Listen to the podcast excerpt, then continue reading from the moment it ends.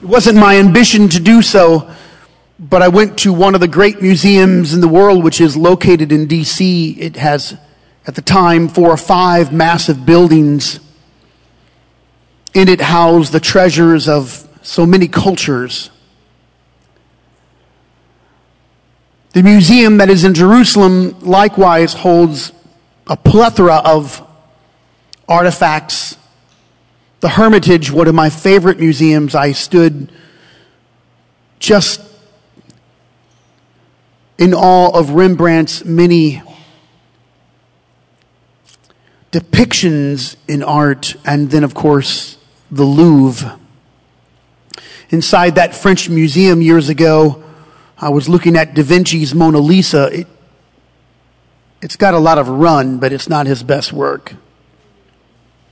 It does mark a passage of time in his development history. Often reflects those times, captured in images on various levels, history. The historical account speaks a clearer narrative in such expressions about the people that passed through there. Sculptures, marble, sometimes buildings, pillars, particular motifs and paintings are all connected in this view of the people that passed through there. Fabrics and tapestries also, stained glass, which depict images and time periods. They tell stories of victory and defeat. They are all aesthetic objects and visual expressions of some notable scene.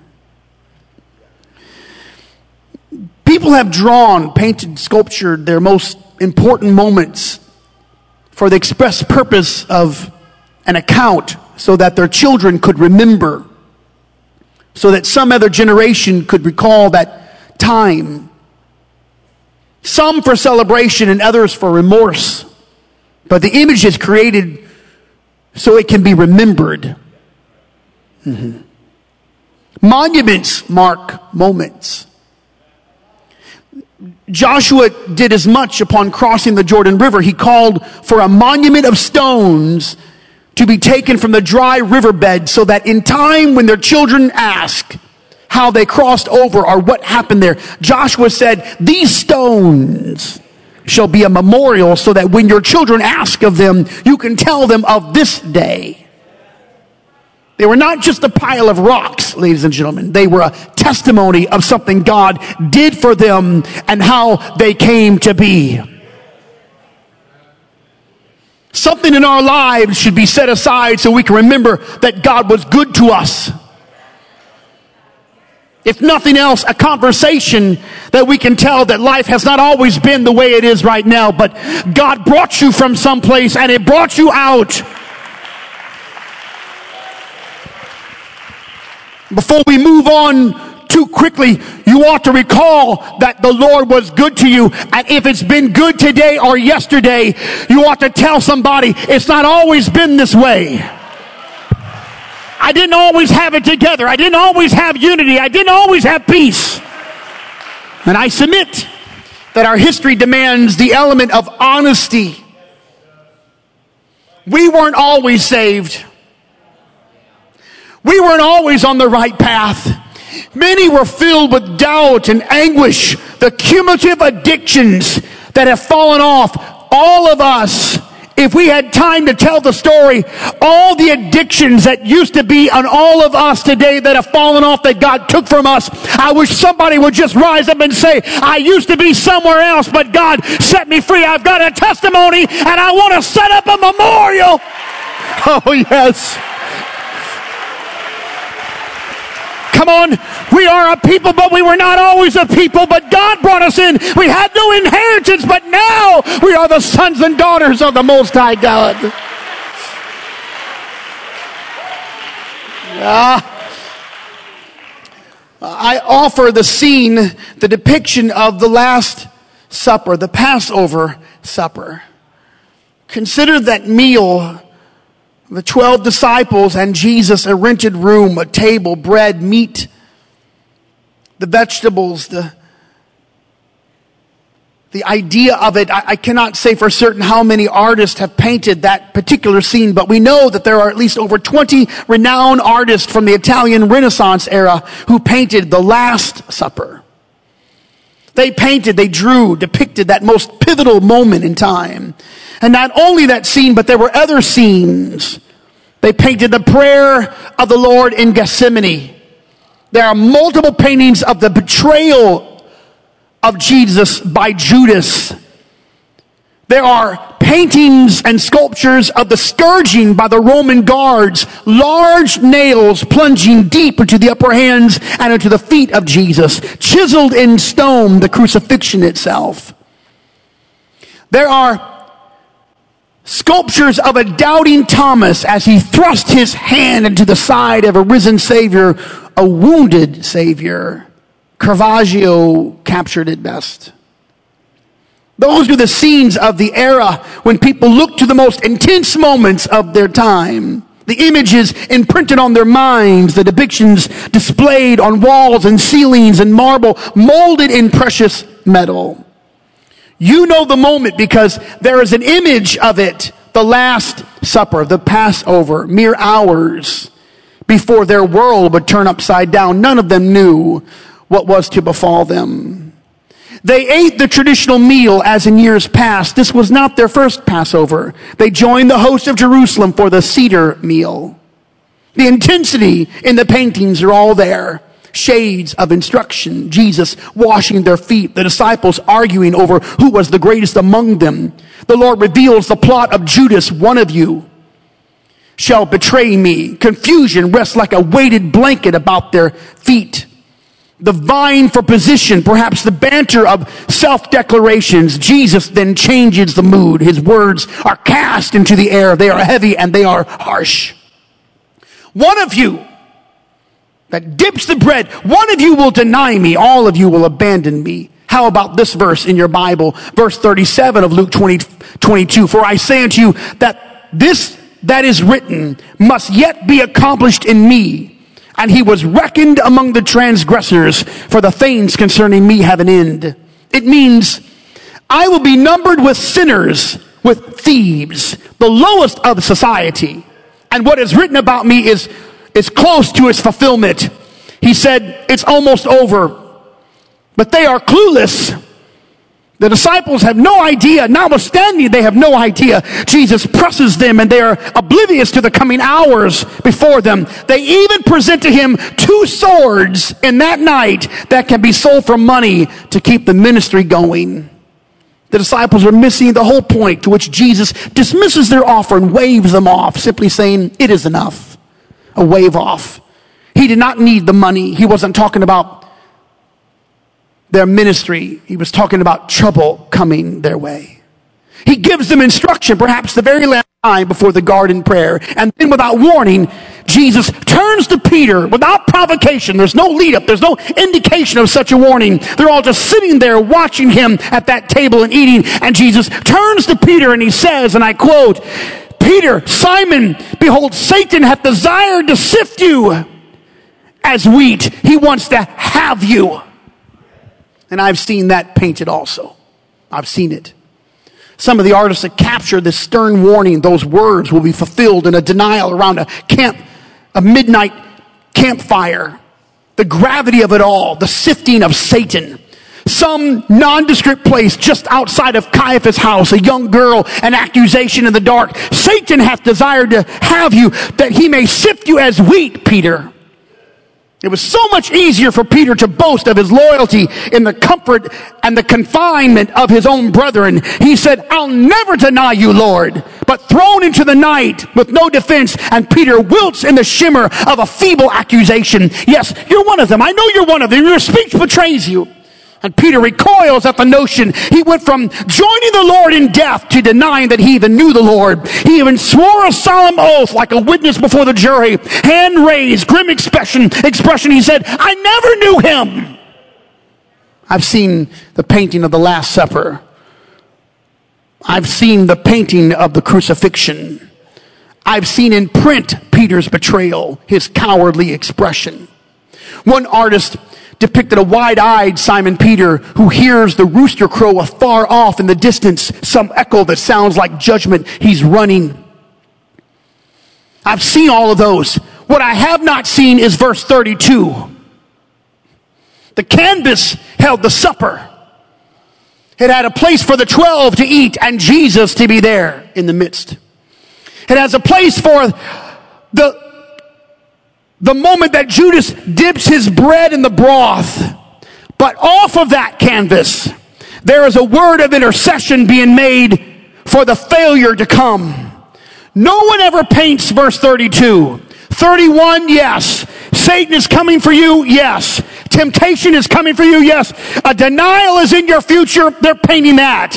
But here's verse 32. Jesus said, He's coming for you. Here's the next one. But I have prayed for you that thy faith fail not. And when you are converted, you're going to strengthen the brethren. So I stand here today and I rise to say that it could be that the Lord's greatest work has never made it to quill and it's never made it to parchment and it's never made it to brush or to paint. And I hope you can receive this today but I felt the impression of the Lord in my spirit. I don't know how he talks to you, but the word was in me and the Lord spoke to me in my mind and he told me in the night, tell my people I am working. I'm working. Tell them I'm working on their behalf. Even when they cannot see me, I'm working. Even when no one shows it, I'm working.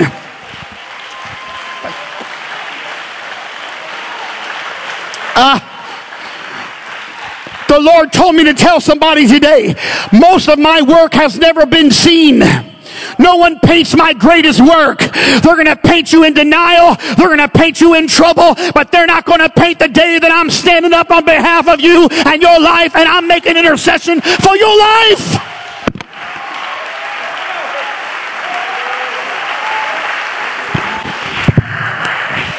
Could someone just receive it? Stop looking at the temporal. God's doing something that you cannot see. Oh.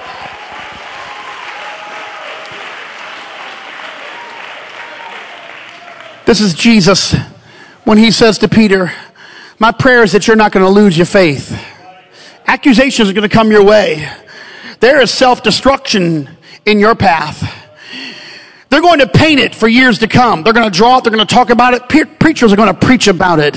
But I want you to know, I am interceding for you that when that day comes and you fail your greatest test, you're not going to lose your faith. Prison life would be better than stolen faith. Bankruptcy is better than lost faith. Being friendless being abandoned, being an outcast or a vagabond from the commonwealth of Israel, losing your identity, as horrible as it may be, does not compare to losing your faith. And in the background, somewhere off to the side, a scene just as relevant and certain as any Passover dinner or moment or betrayal, Jesus himself is standing in the gap so do not think for one moment that what you see is all that is happening. He's doing things on your behalf that no one can see and you cannot qualify. There is a reality of hope and help regardless of what your eyes have witnessed. I stand as a witness of the Holy Ghost. He's working on your behalf. He's working. He did not give up on you. Do not feel like it's over. It is not over.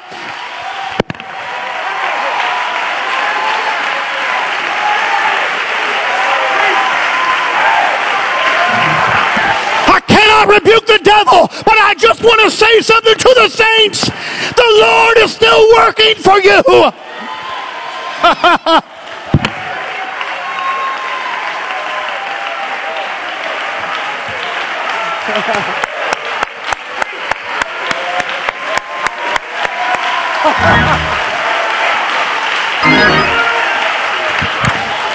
I wish somebody would just say, I'm not losing my faith. I'm not losing my faith. I can lose my health. I can lose my friends. I can lose my money, but I'm not losing my faith. Don't let your faith fail now. Woo! Somebody got to rise up and say, I'm not giving up. He's working on my behalf.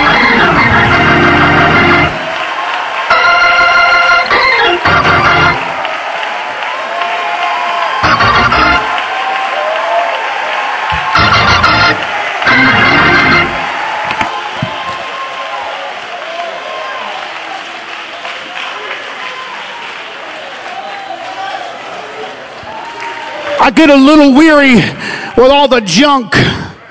Everything I see it burdens my spirit. The things that I hear, it burdens me down. And if I can just look at the things that I can see with my natural eyes, no wonder why people are depressed. No wonder why there's so much anxiety and pain and heartache and confusion and doubt. No wonder why people are hanging their head because all they witness is the things they can see with their eyes. But you serve a God that called those things which be not as though they were. And you cannot look with your temple eyes. He's working. He's off the canvas.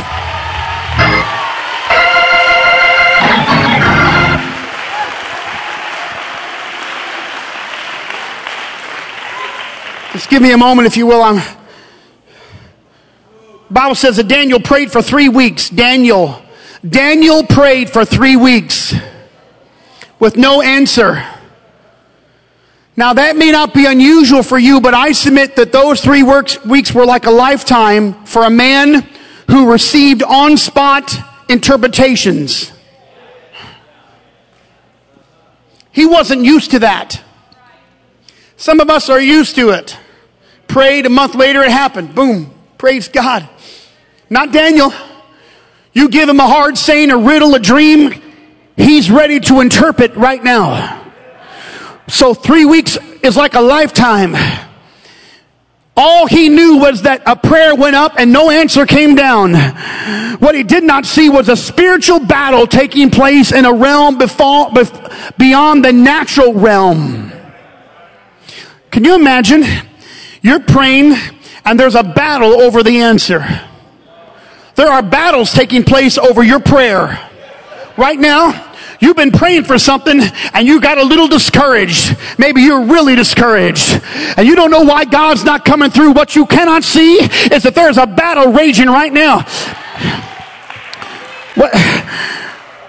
And when he finally got the answer, Gabriel said, the Lord heard you when you prayed, but there was a battle. The prince of Persia, which was a demonic spirit, withstood me and I was battling, but Michael came to the rescue and there's a battle in the spirit world. What you don't know is that the Lord's working even when you cannot see that he's working. He's doing something for you, but you don't know.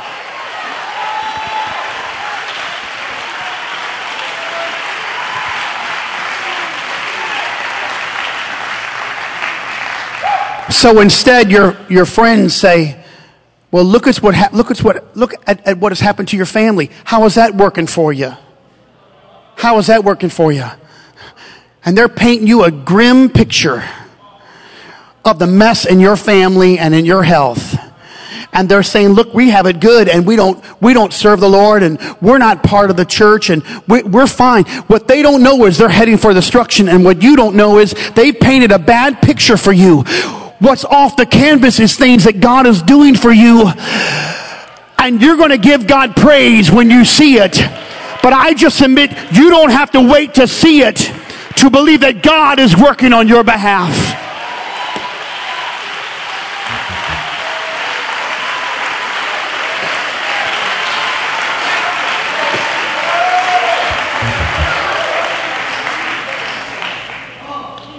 I cannot be specific. But we both see the moment and we all feel the struggle. Maybe other people feel it too. But I'm just going to stand here and pray the prayer of Elisha.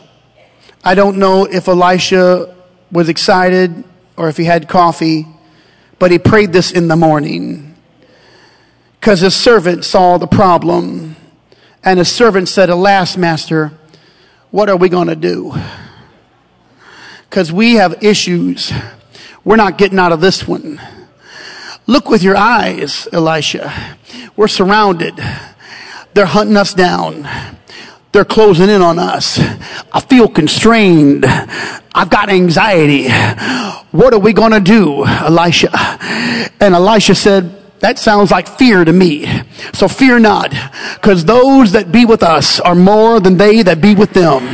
I don't see it. I can't feel it. There's no verifiable evidence around me.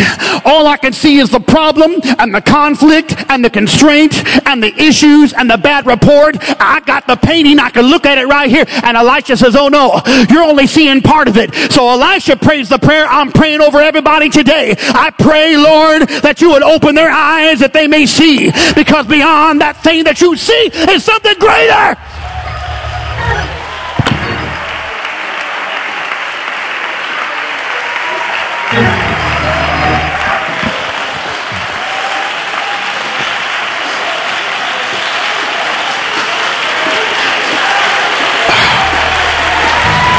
Oh, hey. I want to, I, I, I want to dispel something here. I'm not submitting motivation. I don't want to motivate you. If you, this sounds like a motivational presentation, this is not motivation. This is revelation. There's a huge difference. They're not even close. They're not close. Motivation is about what you can do, and you can't do anything. Revelation is what God is doing, and you can't do anything. and you don't have to do anything. You see, fear is rooted in the unknown, and we need a revelation because He didn't purchase you with His own blood just to lose you in a fight. A revelation denotes that something was hidden, but now it is revealed. It was revealed. The thing revealed is the basis of our confidence. The revelation points to the unseen hand of God. And the Lord wants to reveal things to his people. Let me just give you a couple of examples. The mystery of the Godhead is revealed. Great is the mystery of, of godliness. But here's the revelation of it. God was manifest in the flesh. That's the revelation. Justified in the Spirit. He was seen of angels. He was preached unto the Gentiles. He was believed on the world and he was received up into glory. Let me just reveal to you the mystery of the kingdom that was revealed. Jesus said, unto you it is given to know the mystery of the kingdom of God, but unto them that are without, all these things are done in parables. Here's the mystery of death, just in case anyone is fearful. I want to reveal it to you. Paul said, Behold, I show you a mystery. We shall not all sleep, but we all shall be changed. In a moment, in a twinkling of an eye, at the last trump, for the trumpet shall sound, and the dead in Christ shall rise incorruptible, and we shall all be changed. These are revelations. When you get the revelation, I'm not talking about the nuances of scripture. I'm talking about the revelation that God is on your side and he is not going to let you go down. He is fighting on your behalf. And though they painted you as a denier and a betrayer and a, and a he is interceding for you.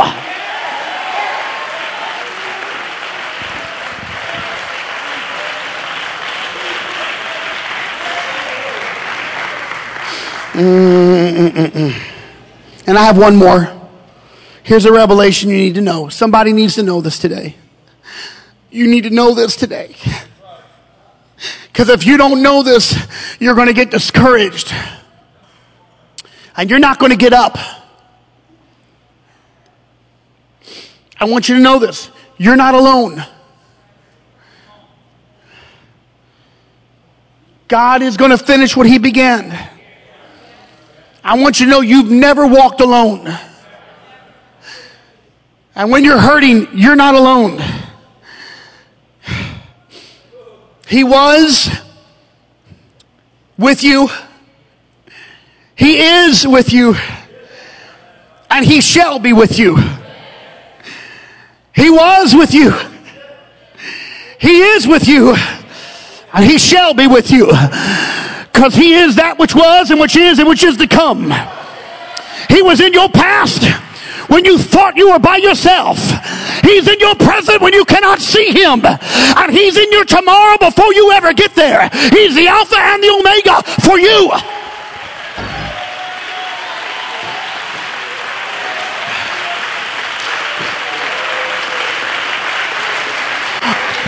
I don't know how many or who I'm preaching to today, but the Lord told me this in my sleep. Tell the people I'm working.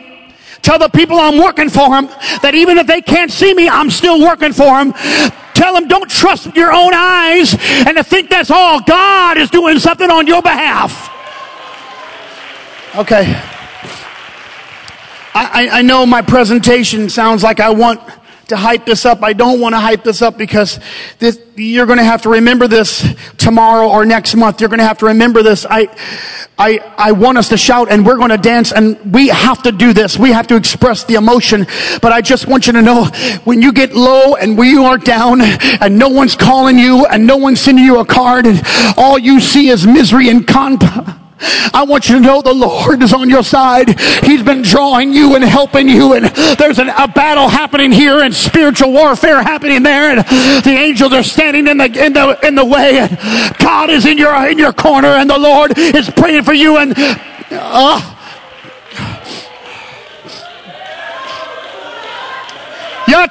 Shayaba Sandaraba Hikayaba. Hey!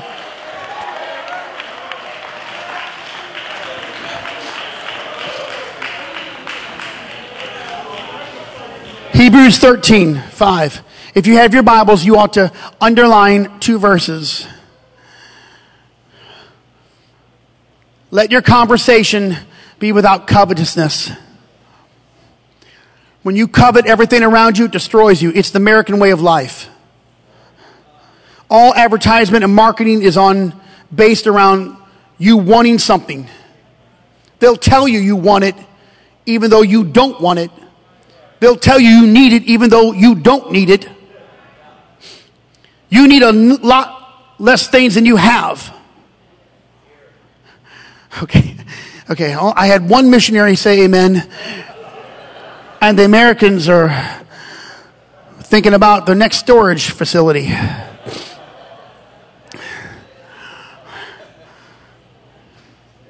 It's about this time. Go ahead. Go into Menards and Lowe's. Go there. They got big tubs for you to buy. So you can put the stuff that you want in the tub. But when you run out of room in your house, outside of those facilities, they have storage sheds. Okay, this is not going over very well, is it? no shouting on first line. Because we talk about what we want. And usually what we're talking about are things, materials, things that rust and fade away. Well, stop talking about that. Be content, he said, with such things as you have. Oh, that's another egregious statement. We like other scriptures. We don't treat them all the same. In fact, the ones that invade us, we usually skip over. Because when you get it right and your conversation is right and you, you're content, this is what he gave you. For he hath said, You have me. You may not have that, but you have me. I'm not going anywhere. I'm not going to leave you. You got me.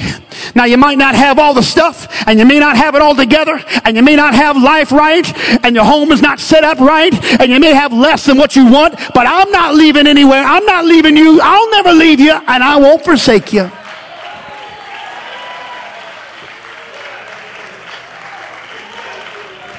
That way we can say, well, the Lord is my helper. Come on now. Now the Lord is my helper. And I don't walk in fear. I don't care what the world is going to do. Oh, hold on a second. I'm not walking in fear. Some of you ought to turn off the news because the news is making you fearful. What? You have eaten all of that garbage and now you're afraid of what's going to happen. Do not be afraid. Stop being afraid. Do you not know who you are? You are the child of the Most High God. And He said, I'm not going anywhere. You can lose your stuff, but you're not going to lose him. He's working on your behalf. Come on, say it. The Lord is my helper. Say it. The Lord is my helper. He's working, he's moving, he's doing what only he can do. And I rise to say there is an intercession in the Holy Spirit and by the Spirit. And here's the revelation. Do not think that what you see is the only work that He will ever do. There is so much more that He is doing and you cannot ever see it. You won't see it. But for a moment, I'd like to just paint something off the canvas for a moment. The totality of the Lord's mighty hand is beyond what I can witness with my natural eyes.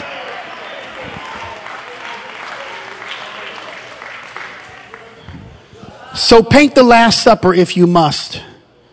And talk about the tragedy of friends if you will. And paint those doubtful hues of those who have rejected the doctrine. But that is not the end of the story. There is an intercession and a drawing of the Holy Spirit that has never been painted. And I know what the enemy would like to plant inside of our hearts. And I know that we can all fail and wounds come from all directions, both external and self-induced. But I got another scripture for you. For if our heart condemns us, God is greater than our heart and he knows everything. So if you're walking in here and you consider yourself unworthy, that's okay. If you describe yourself in pitiful terms that you're messed up or fallen down or you have regret, let me just tell you, he's greater than your heart. He's greater than your own own condemnation. You cannot condemn yourself enough. He's still working on your behalf.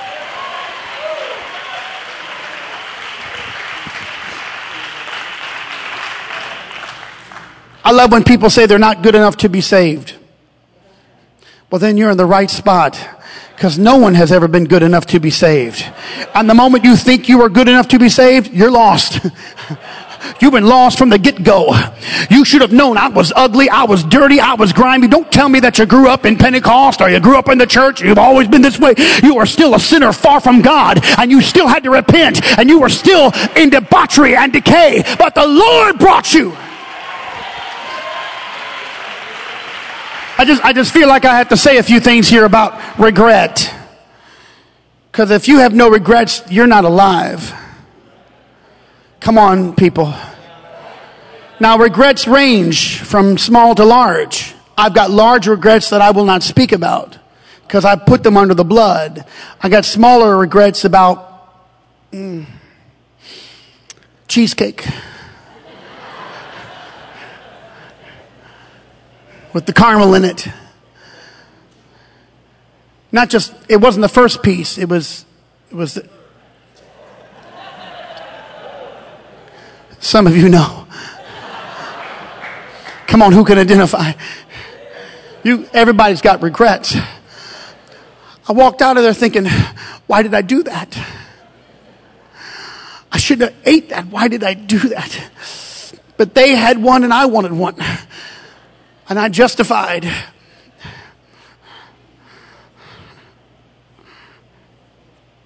Did I lose you now? Paul wrote to the church in Rome, I find then a law that when I would do good, cheesecake is present.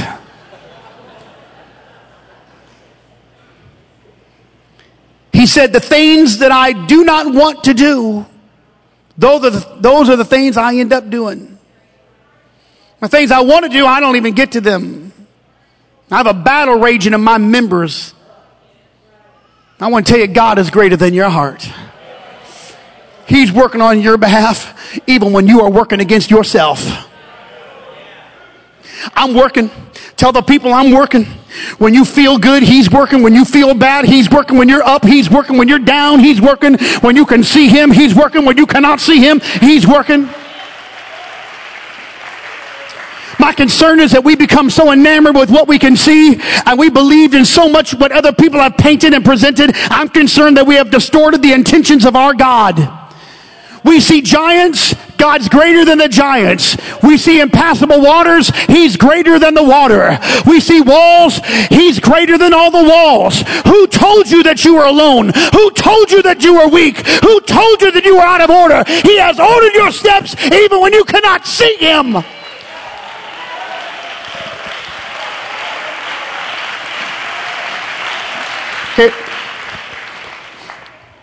I don't want this to be trite.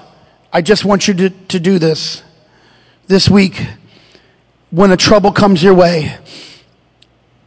This is not a recital. It's not a babbling, it's not a murmuring. I want you to speak his name when you start to rehearse the situation. Say, Jesus.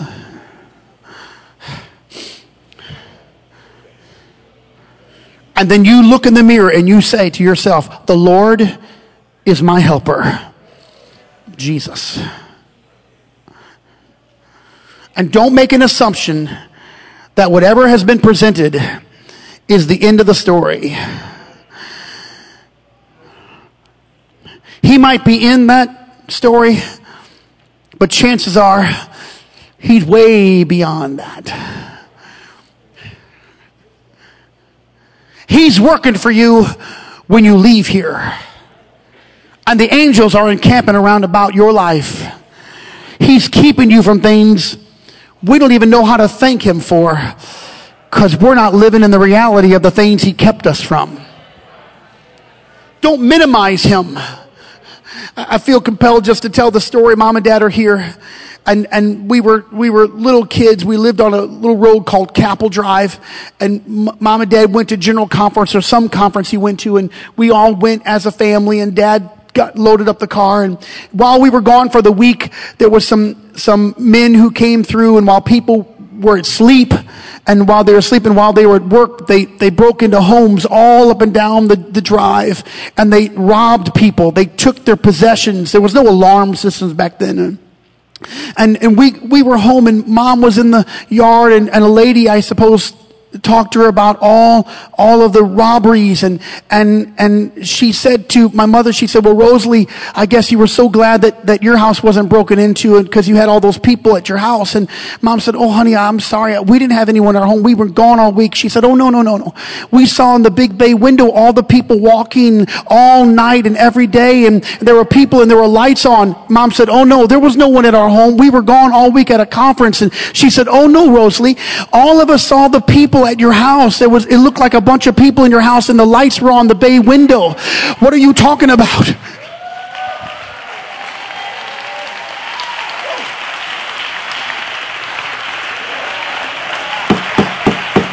He's better than an alarm system. He's better than a pit bull. You cannot replace him. You cannot do better than him. He's working on your behalf, and the angels are with you. You got to know who you're serving.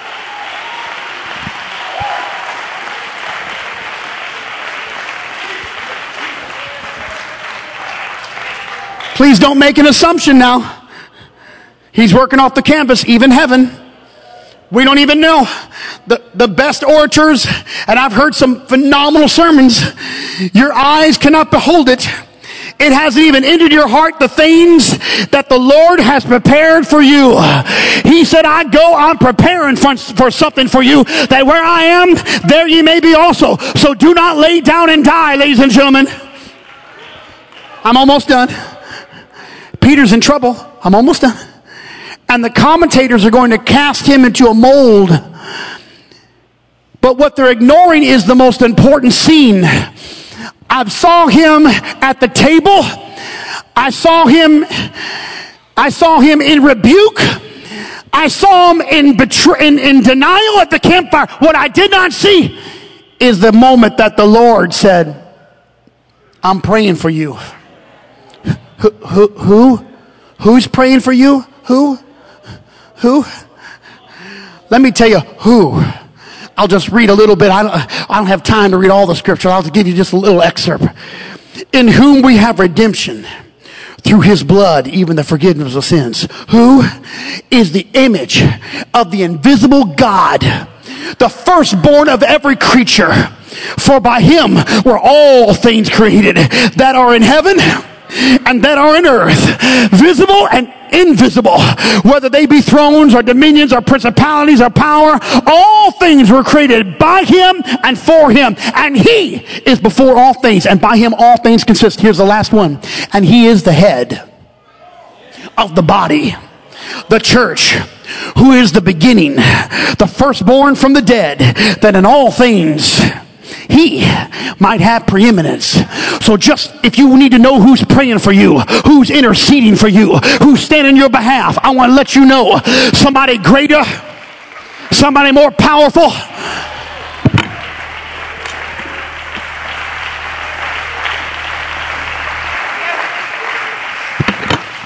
I'm not, please stand with me.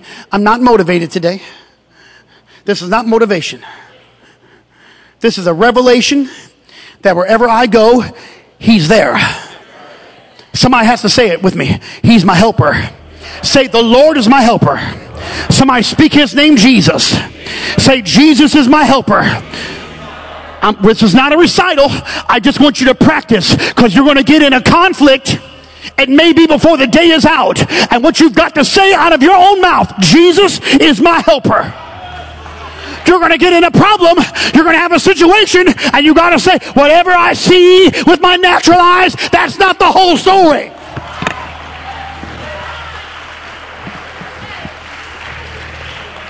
Here's a scripture. Rejoice not against me, O my enemy. Don't get too excited. I know I'm messed up right now. But when I fall, I shall arise. And when I sit in darkness, the Lord shall be a light unto me. Don't paint me in the picture of my worst dilemma and my problem. Because I want to tell you the Lord's not through with me yet. Jesus is my helper. And He's the Lord. And He's God. And He's He is great. And He's the Redeemer.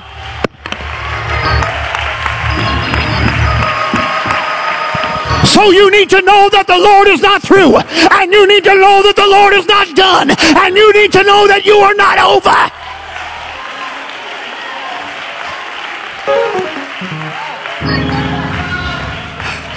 Come on, somebody just thank him because I'm not done.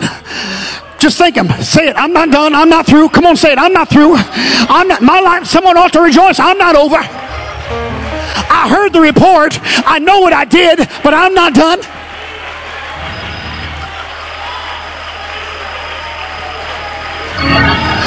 Get excited about me falling. I'm going to get back up. Don't count me out. The Lord is working on my behalf.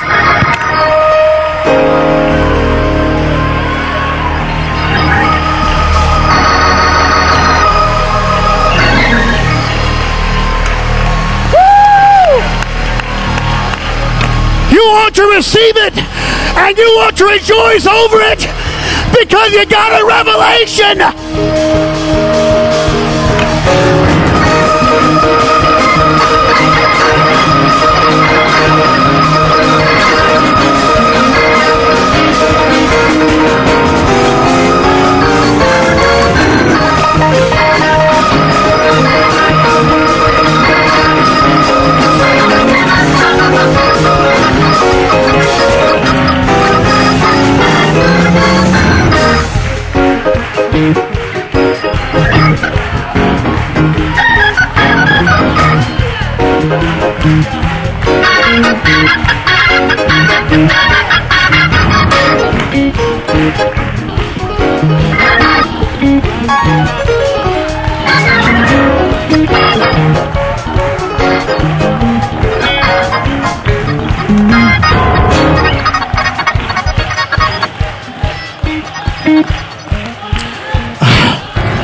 This happened uh, about this happened about 20 years ago, 25 years ago, somewhere in there. That it it gripped American society. It, it might have been 25 years ago. Was the self-help methods. And in one of those particular, of course, comedians mock this after a while, but in one of those sessions, it kind of of course, we know what viral means. It didn't go, it, would, it kind of spread out, so it kind of went viral. Where you were instructed to go to a mirror. And this is what your coach, life coach, paid big money for this. This is, people spent a lot of money on motivational life coaches. You were instructed to go to a mirror, a mirror and you were supposed to say to yourself, You're good. You're doing good. You're better than you think you are. You're supposed to repeat the stuff in the mirror. I want to tell you something. The Bible says there is no one good, not one, save the Lord. I want you to know you cannot make it on your own. You will not make it on your own.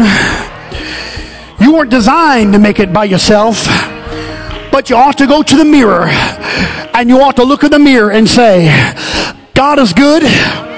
He's on my side. He's been better to me than he's than I've been be- than I've been to myself. You ought to look in the mirror and say, "The Lord is my helper." You ought to say, "The Lord is my shepherd, and I don't want anything."